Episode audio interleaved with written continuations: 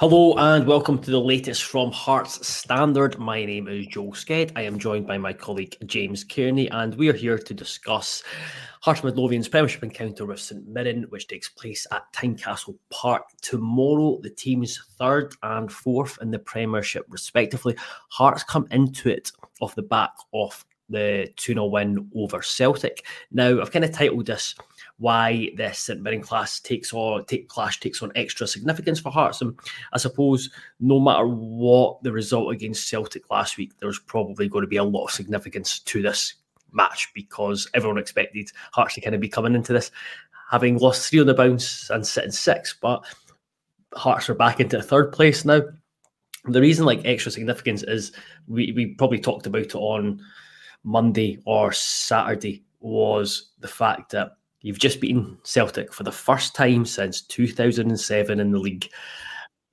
Don't go and drop points. I at home at St on Saturday. Yeah, pretty much. I mean, obviously, right now, Hibs are still kind of clicking into gear. Aberdeen haven't really entirely convinced or got going yet. Right now, over the, this part of the season so far, St Mirren have been the most likely challengers to third. You know, they've been the they've been the most likely the team looks most likely to really push Hearts at the moment. And yeah, okay, you might go look at their squad and go, maybe it's not sustainable over the course of the full season, but certainly right now, they're, you know, they're there where they are on merit.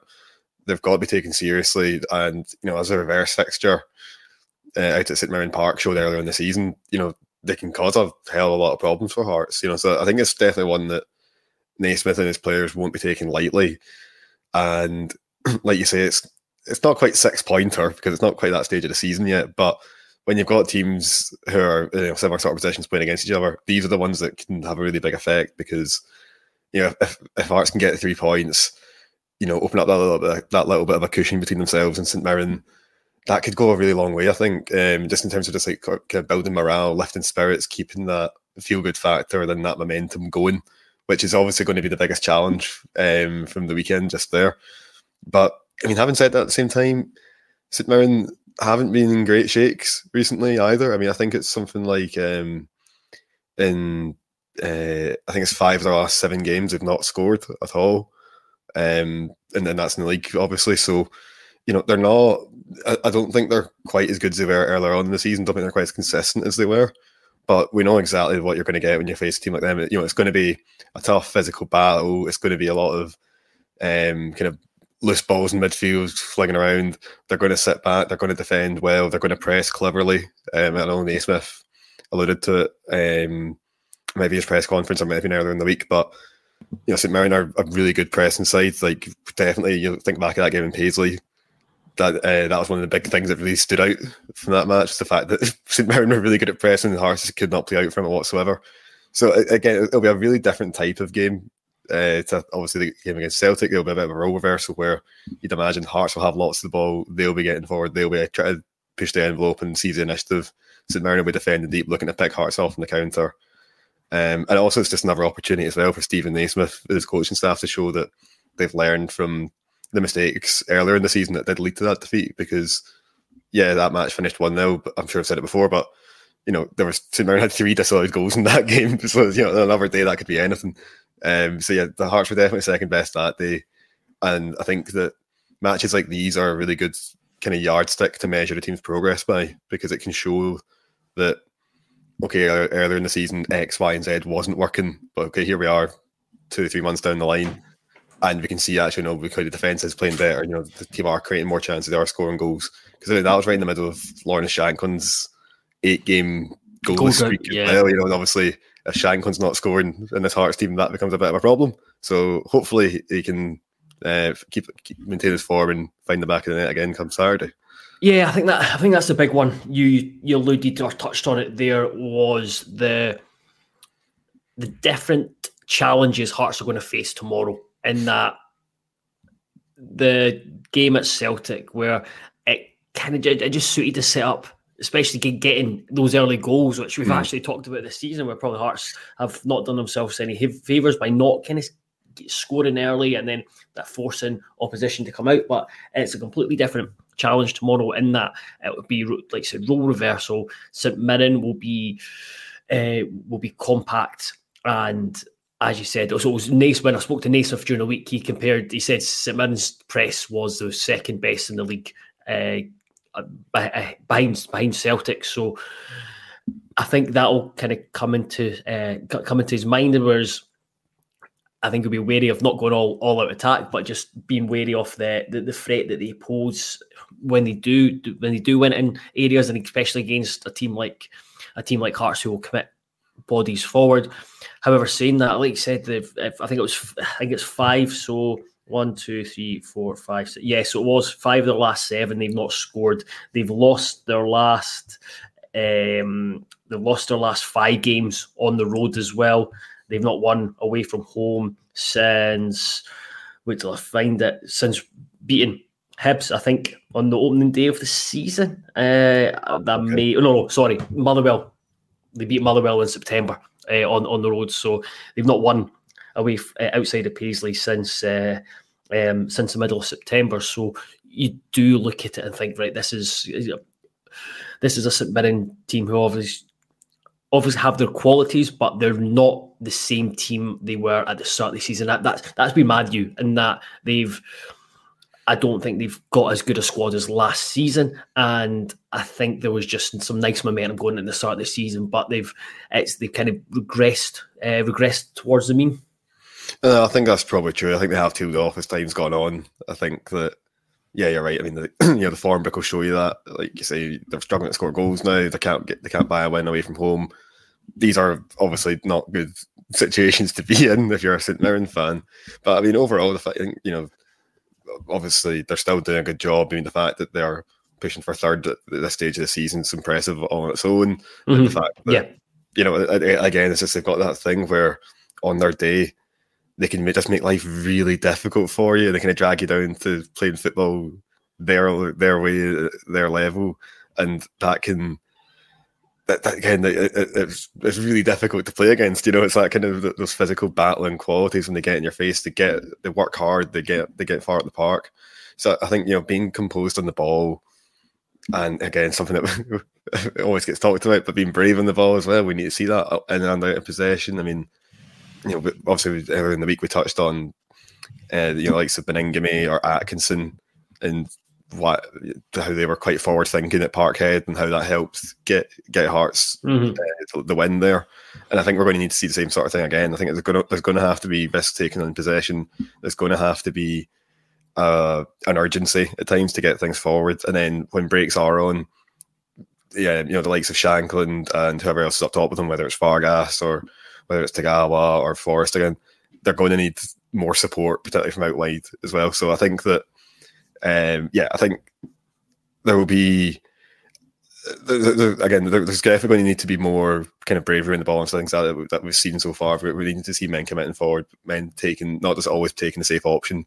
Because I think if you do that, I think you know, thinking back to the last game against the Mirren, you know that that really cost Hearts, particularly when they're trying to build out. They just couldn't do it because mm-hmm. they, were, they were too cautious in possession. They were always picking the easy pass. They weren't trying to basically beat the press at any point. Whereas I think with St Mirren, if you can beat that press, if you can get beyond that man, that first man, the whole pitch can just open up for you. So, um, yeah, it's weird because in some ways I think it'll be a, particularly in possession, it could be like a completely different game for Hearts. But then there are certain aspects of it where you go, ah, Joe, that's not a million miles away from Uh, actually what's required at Parkhead either. You know, yeah. even, it's like similar little tactical things that even though yes, Hearts will dominate the ball, St Mirren sit back, but there were certain elements that aren't a million miles away. So, like like you touched on, like like with Naismith saying that St Mirren's pressing is excellent, and it's not, you know, I mean, it's obviously different shape, different structure, but same similar sort of ideas. So I, I think that that'll be really important because again, thinking back to that last game, that seemed to be the real problem was that Hearts couldn't really get in behind. They ended up forcing long balls forward, and at which point, you know, St Mirren have got their monster centre halves to just like absolutely hoof it away. So that that that'll be the the big thing, and then this obviously well, it's making sure Shankland keeps getting that service. That, to be fair, in recent weeks he has been getting more and more opportunities. And yeah, just Craig Craig Rankin on Facebook makes a good point. We need to be moving the ball forward a lot quicker. Quicker throw-ins yeah. and free kicks are also essential. It's a really good point in that not allowing St Mirren to settle. We've we've talked about the, the bravery on the ball and how they've been working on that. And Naismith's kind of talked about how they've been working on that in training, and that's that that's very true. But it, it's it's all well playing forward passes, but It's you, if you're playing forward passes when St Mirren are already set, it's still very difficult to uh, to penetrate that. So uh, I think it's a really good point with Craig that the fact that Hearts they need to be like a, a, lot more zip to the play and when the ball does go out for a phone or free kick, try and do it quickly. Don't allow St Mirren to settle because that's that's one thing they want to do. They want to settle into their shape, and that's mm. when they know when uh, when to press and when to uh, when to stay in their shape and when to be compact and when to squeeze it. So that that's vital. Looking, we kind of talked around how the game was likely going to look. Let's talk about the starting eleven. So we know that Jorge Grant is going to be out. Like they're yep. going to miss the derby as well, which is a shame because he had a really good performance against Celtic. Cammy Devlin's still out, uh, still out injured. So there's a midfield issue. Liam Boyce is still out injured. Stephen Kingsley and um, Nathaniel Atkinson look like they will um, be fine following the both being taken off at uh, Celtic Park. And Alex Lowry comes back into consideration as well. Not so sure about Calem Nieuwenhof, what his uh, situation is, but you'd imagine if you look at the midfield at the moment, Aidan Denholm will keep his place after his performance against Celtic. You've got Benny, who's sitting uh, be there as a number six. Probably the big choice is between Alex Lowry and Barrie McKay as mm. that attacking uh, creative outlet within the midfield three. I'm guessing Naismith probably will stick with the, uh, the midfield three. You have in our predicted lineups, you went for Alex Lowry. I went for uh, for Barrie McKay. Talk to me about Lowry. Why do you think he might get the nod after missing the game against Celtic due to a back injury? Well, I guess that's the big thing, isn't it? It's like with you know, I'm not a doctor. I don't know how far along his recovery is. You know, I, I, you know, um, so it might it might well turn out that actually he's not fit enough to play the, the start or to play the full ninety or whatever it might be. But I just think that um, you know we've seen it consistently throughout the season. He does give you that really creative presence on the ball, um, particularly when he's given that that kind of space to operate in. And I remember last time, particularly against uh, St Mirren, the the Hearts' attack was really quite lopsided. There was a lot, I know there was a lot made of the fact that there wasn't really a right winger, but a lot of the attack still went up the right anyway. Mm. Um, and then I was just thinking back to I can't remember what game it was now. It was one of the games recently though, when again it was kind of some idea when Hearts were attacking quite heavily up the right. It might have been at Motherwell, and then Lowry was just given so much space in midfield, and he was really, really able to make his like presence felt, really get on the ball, and really start making things happen. So I'm thinking against a team like St Mirren, where you know those little pockets of space are going to be hard to come by, and when when they do pop up, you need someone to take advantage. I think we've seen that consistently from Lowry this season. Um, I'll be honest, I didn't. Um, I hadn't really considered Barrie McKay until despite despite writing an article about him playing in that position. exactly. Yeah, yeah. That was only what a week or two ago. Yeah, I wrote, yeah. A, I wrote an article of it. oh, this is why it should happen. Um, and then when I saw that you'd put it, I was delighted because I thought, oh, that would be great. Actually, I would quite like to see that. So, um, we we shall see. We shall see. I, again, I think Barrie McKay is really well suited to it as well. Again, yeah. it's something I would like to see at some point. Um, I guess the one thing would be that it's quite a important game. It's quite a big game to be mm-hmm. experimenting tactically and you know, being like, oh, you know, this guy's a winger. Like, I'm pretty sure he could do like centre mid. Let's give him a go. It's like up against uh, St Mirren's midfield. You know, like you know, again, you know, guys like Gogic and stuff like that. You know, big, big lumps, big guys that are, are going to work you hard. I'm not convinced that um you know, I think it can, it can go one or two ways. I think for the likes of McKay or even Lowry, you know, I think they're both. It's like it's going to be one of those games where they're either great and they they really start, you know, kind of uh, setting a tempo, finding passes, stitching things together, or it's going to be one of those games where they can just get like just completely run over the top of and they don't have much of an impact at all. I don't I don't know if there's much middle ground to be honest. I think I think whoever plays that number ten, will think they're ever going to have a great game or not really do much at all. Um, hopefully, hopefully it's the former. Yeah, oh, absolutely. And I, the reason I've went for McKay, partly he came off, he came off the bench in that position against against Celtic, mm. and I'm just looking at his his experience in a, in a game like that. I spoke to uh, when I spoke to Naismith uh, in the week. I asked him about Barrie McKay coming into it, so I've, I've I'll pop a piece up either tonight or tomorrow morning. Uh, just a small one uh, on what he kind of said, but he basically he said that he's a really intelligent player, brilliant footballer, and it's about asking uh, about asking to do asking him to do things he is definitely capable of, but give him the understanding of why we're doing it and what we need from him and what we need from uh, from him without the ball and when we win the ball back. So he, he says that a team of Barrie McKay and it is is a good team. So he did reference last season when he played in a midfield three with Robert Snodgrass and Garang Kuol against Rangers, and he called he, he called it he called the midfield a sieve as he gave up uh, uh, an abundance of abundance of chances. So I think he's he's seen that, but it's it's one of those things where that they'll have worked on it a lot in training. I think a big thing is that the movements that they work on in training and knowing when when to press, when to when to sit in shape. I think that's a really big thing for Naismith is, is is that understanding as as a collective because he wants his his players to work and working within the group. And when the team want to go and press, they press together. When they don't, then they sit in sit in the shape. And I think it's it's probably how much Barrie McKay has kind of got that or understood it from his time coming back and within training. So, I mean, you bring him on against Celtic in the position, so I think there's there's there's, there's a degree of trust there. So mm. that's why I've gone kind of gone for Barrie McKay. I imagine I think we've both kind of predicted the rest of the squad will, rest of the team will look very very uh, familiar. There's a big uh, the, the next the, the other position we've kind of debated is who's going to join Lawrence Shankland in attack. Alan Forrest did well at Celtic Park last season, but last season, last week. But now we um, we've both gone for Kenneth Vargas. What was your thinking behind that, James? Uh, I, I, guess it's because I think that obviously Forrest was partnered with Shankland at Parkhead just because uh, he gives you that option. He's got the pace that he can kind of drive in behind, you know, running behind them, um, cause a bit of disruption and like that. We link up with Shankland, obviously know each other very well. Mm-hmm. Um, and I just don't see um, that be a similar sort of strategy that can be employed against St Mirren because that space in behind just doesn't it's, it's not there. It doesn't exist. You're not going to get it.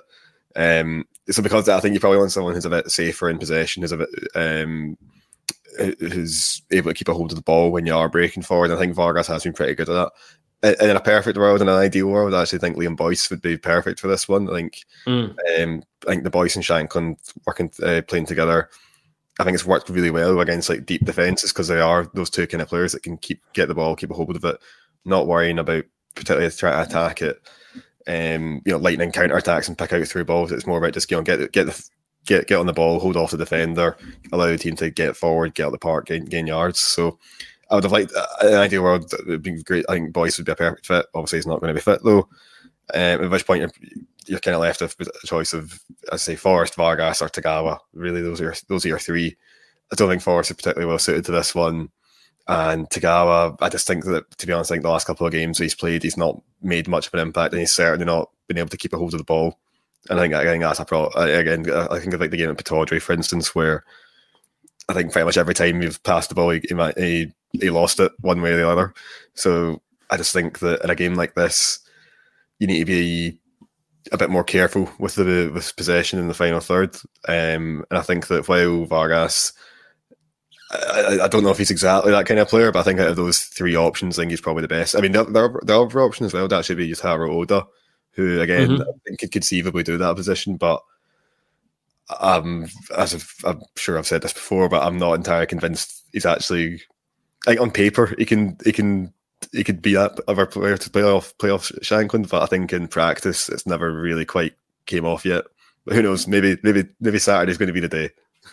There's there's a, there's, there's an alternative uh, option in that you could play Barrie McKay and Alex Lowry behind Shankland, but then that's alternate, uh, alternating the uh, it's um, changing the dynamic of the midfield and the centre mm, midfield, and yeah, it's, like it's probably too big a risk to do that. Yeah, yeah, quite a lightweight midfield, you know. Yeah, I think I, I, I think particularly against a team like St Mirren, I'd worry that the midfield just run over the top of them. I don't think Hearts would. You know, I think that'd be quite. It'd be a bold. It'd be a bold call. I think. So before we move on, James, what's your prediction for tomorrow? Unless you've unless there's anything I've missed out that's worthy of discussion, but I don't think there is. Uh, I can't think of anything off the top of my head. Um, I, I think I think we'll go for a.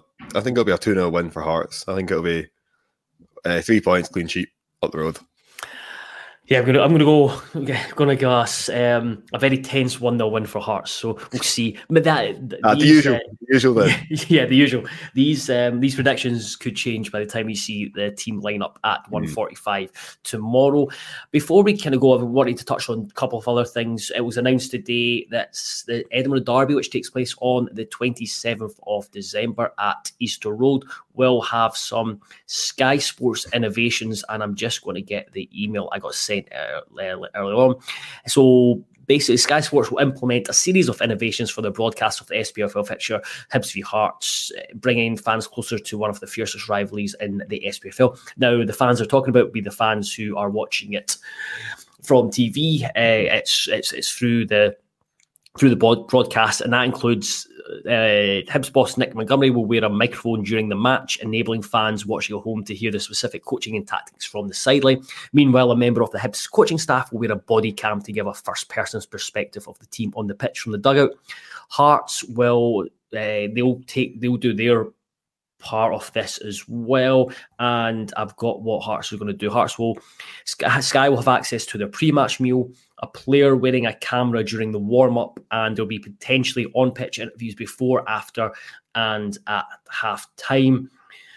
I think it was in the broadcast, uh, the, the, the broadcast presser today, where Naismith uh, explained why he won't be doing it. Mm. Um, I'm not sure uh, the words he used on it, but he certainly was um, uh, speaking to him in the uh, in the written press, uh, the written press um, section of the kind of media conference, he was not keen on it for for him. He he chose not not to do it. What do you make of it, James? Honestly, I think it sounds quite interesting. Mm. Um, I think uh, maybe it's just a novelty. Maybe it's one of these things they do it once and it doesn't work or whatever. But certainly, I'm, I'm, I'm curious. It's just things like uh, i would like to hear the sort of things that managers are shouting at players during matches. That stuff interests me. Um, the first person cameras and stuff. Like, oh yeah, I guess that's quite cool. It's a different perspective, I suppose.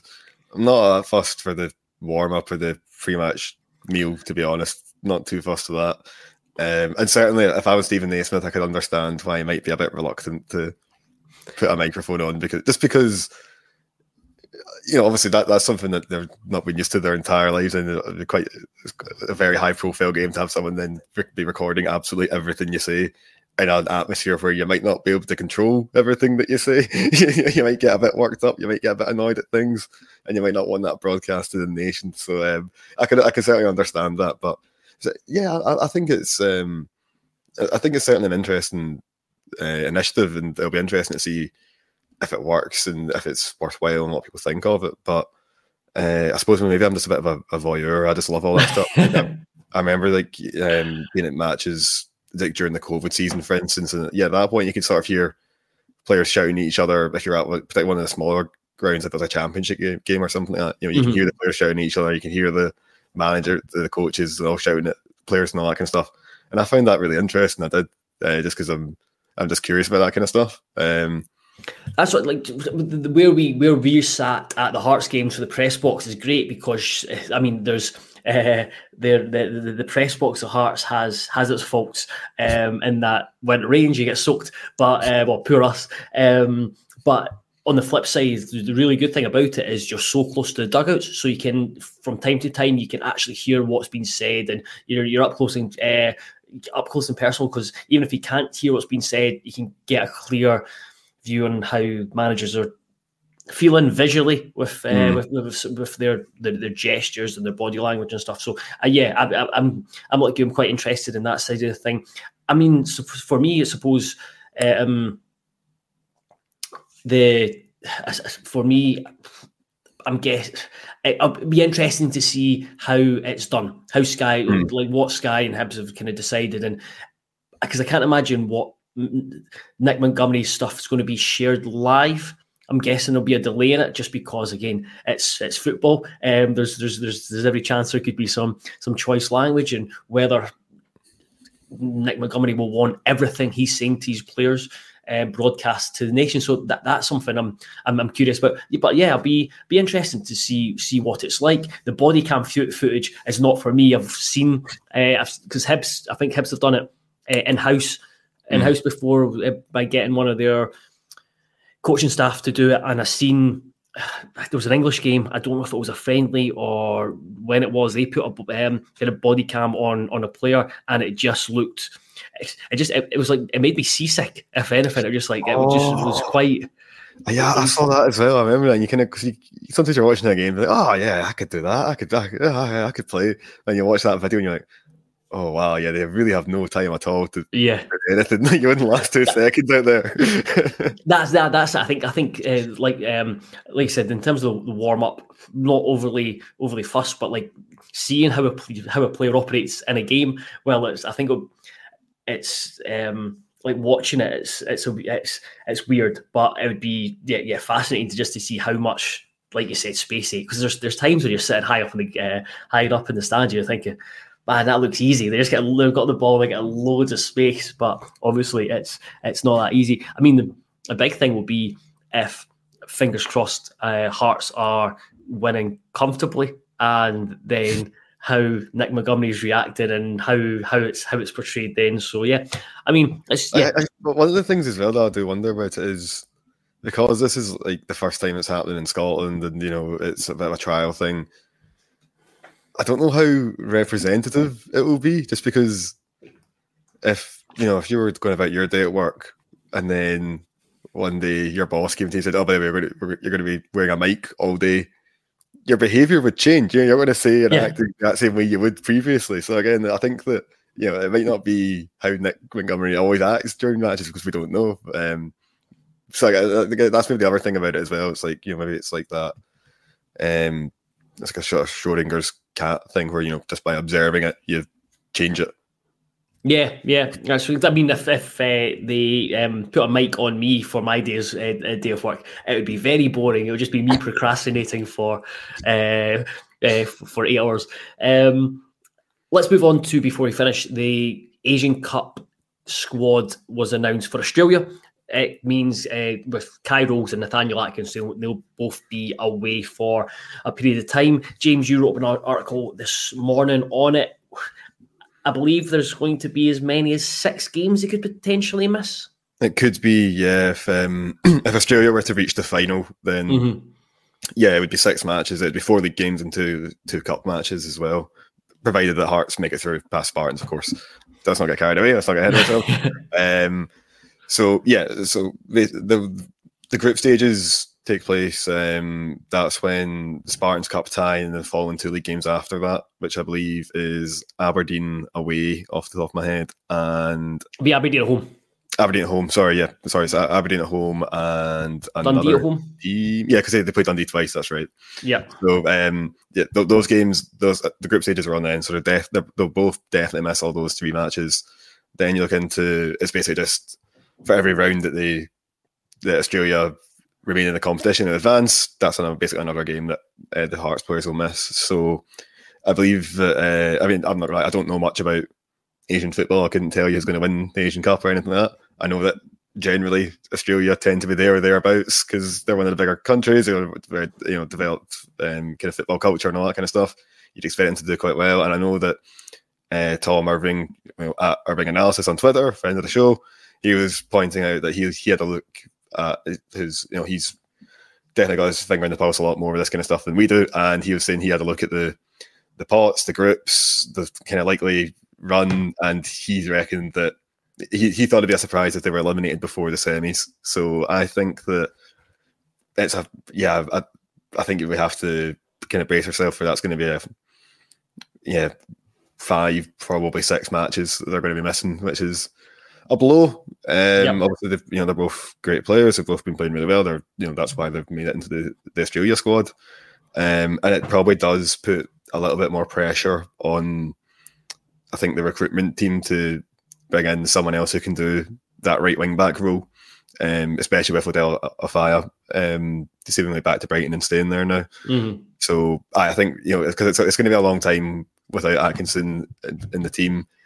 I think you know, we've we've seen that in recent weeks that actually that's quite a that's quite a difficult position to fill when he's not fit. I'm not as worried about Rowles. I think he's I think particularly the last like kind of month or so he's actually been really good. He's been brilliant. But I suppose with Halkett coming back in, um, obviously you could move Kingsley over to the left hand side. Yeah. You know, it, you know, there there are options there. Whereas at right wing back, there's maybe not quite as many. So yes, yeah, the, I, I think I agree with you. There's Kairo's been excellent, but you've got a natural placement in Stephen Kingsley on the left hand side, as providing everyone stays fit. Mm. The right back, that's a area Hearts have been very, very clear about that it's a priority and it speeds up the um the speed maybe not the urgency, but the need to bring in uh an option early on. The good thing is with the winter break, you do have a couple of weeks to get that sorted, but I, I would imagine Hearts have narrowed down their and narrow down their options and will be will have had kind of conversations uh, around that. So yeah, that would be I think that'll be a key addition. But yeah, both of them will be um, yeah will be missed. And like you, I would imagine Australia will get quite deep into the tournament unless there is a massive, massive shock. We will leave it there. Thank you very much, everyone, for listening. Thank you very much, James. I would point you towards the website heartsstandard.co.uk. We have got lots of preview pieces looking ahead to the St Mirren game up there. We have got the um, an injury latest and our predicted lineup. So be uh, content going up from the press conferences tonight. Steven Naismith's one tonight, and then Alan Forrest tomorrow. And there was also two um, exclusive interviews with Steven Naismith. I sat down with him for an hour and a half earlier on this week there's a big piece looking back at his management, uh, his journey into management, looking from his player coming in, uh, working way through Hearts and the doubts he's had, how he's felt so far, uh, kind of what he's what he's learned, how he's managed with dyslexia, and also there's another piece on the tactical side of things where we talk about the formation, press, and set pieces, and playing against low defensive blocks go uh, be sure to check them out. They're quite in depth, and there will also be um, a chat. There's also a piece from James on the Big Hearts and the work they've done in the Gorgie area this uh, this winter, the big winter appeal. I would urge anyone to look at that. And I see Corbett, uh, Corbetto Baggio, who I believe is uh, Liam Corbett from This Is My Story, asking, did we find out why continues not to acknowledge or clap the fans after matches? I did not. I did forget to ask him that, but I will ask him at some point. So um, I will. Uh, I will message you when I find out, Liam. Don't worry about that. Until the next time, thank you very much and goodbye. And we'll be back before and after the St Mirren game tomorrow.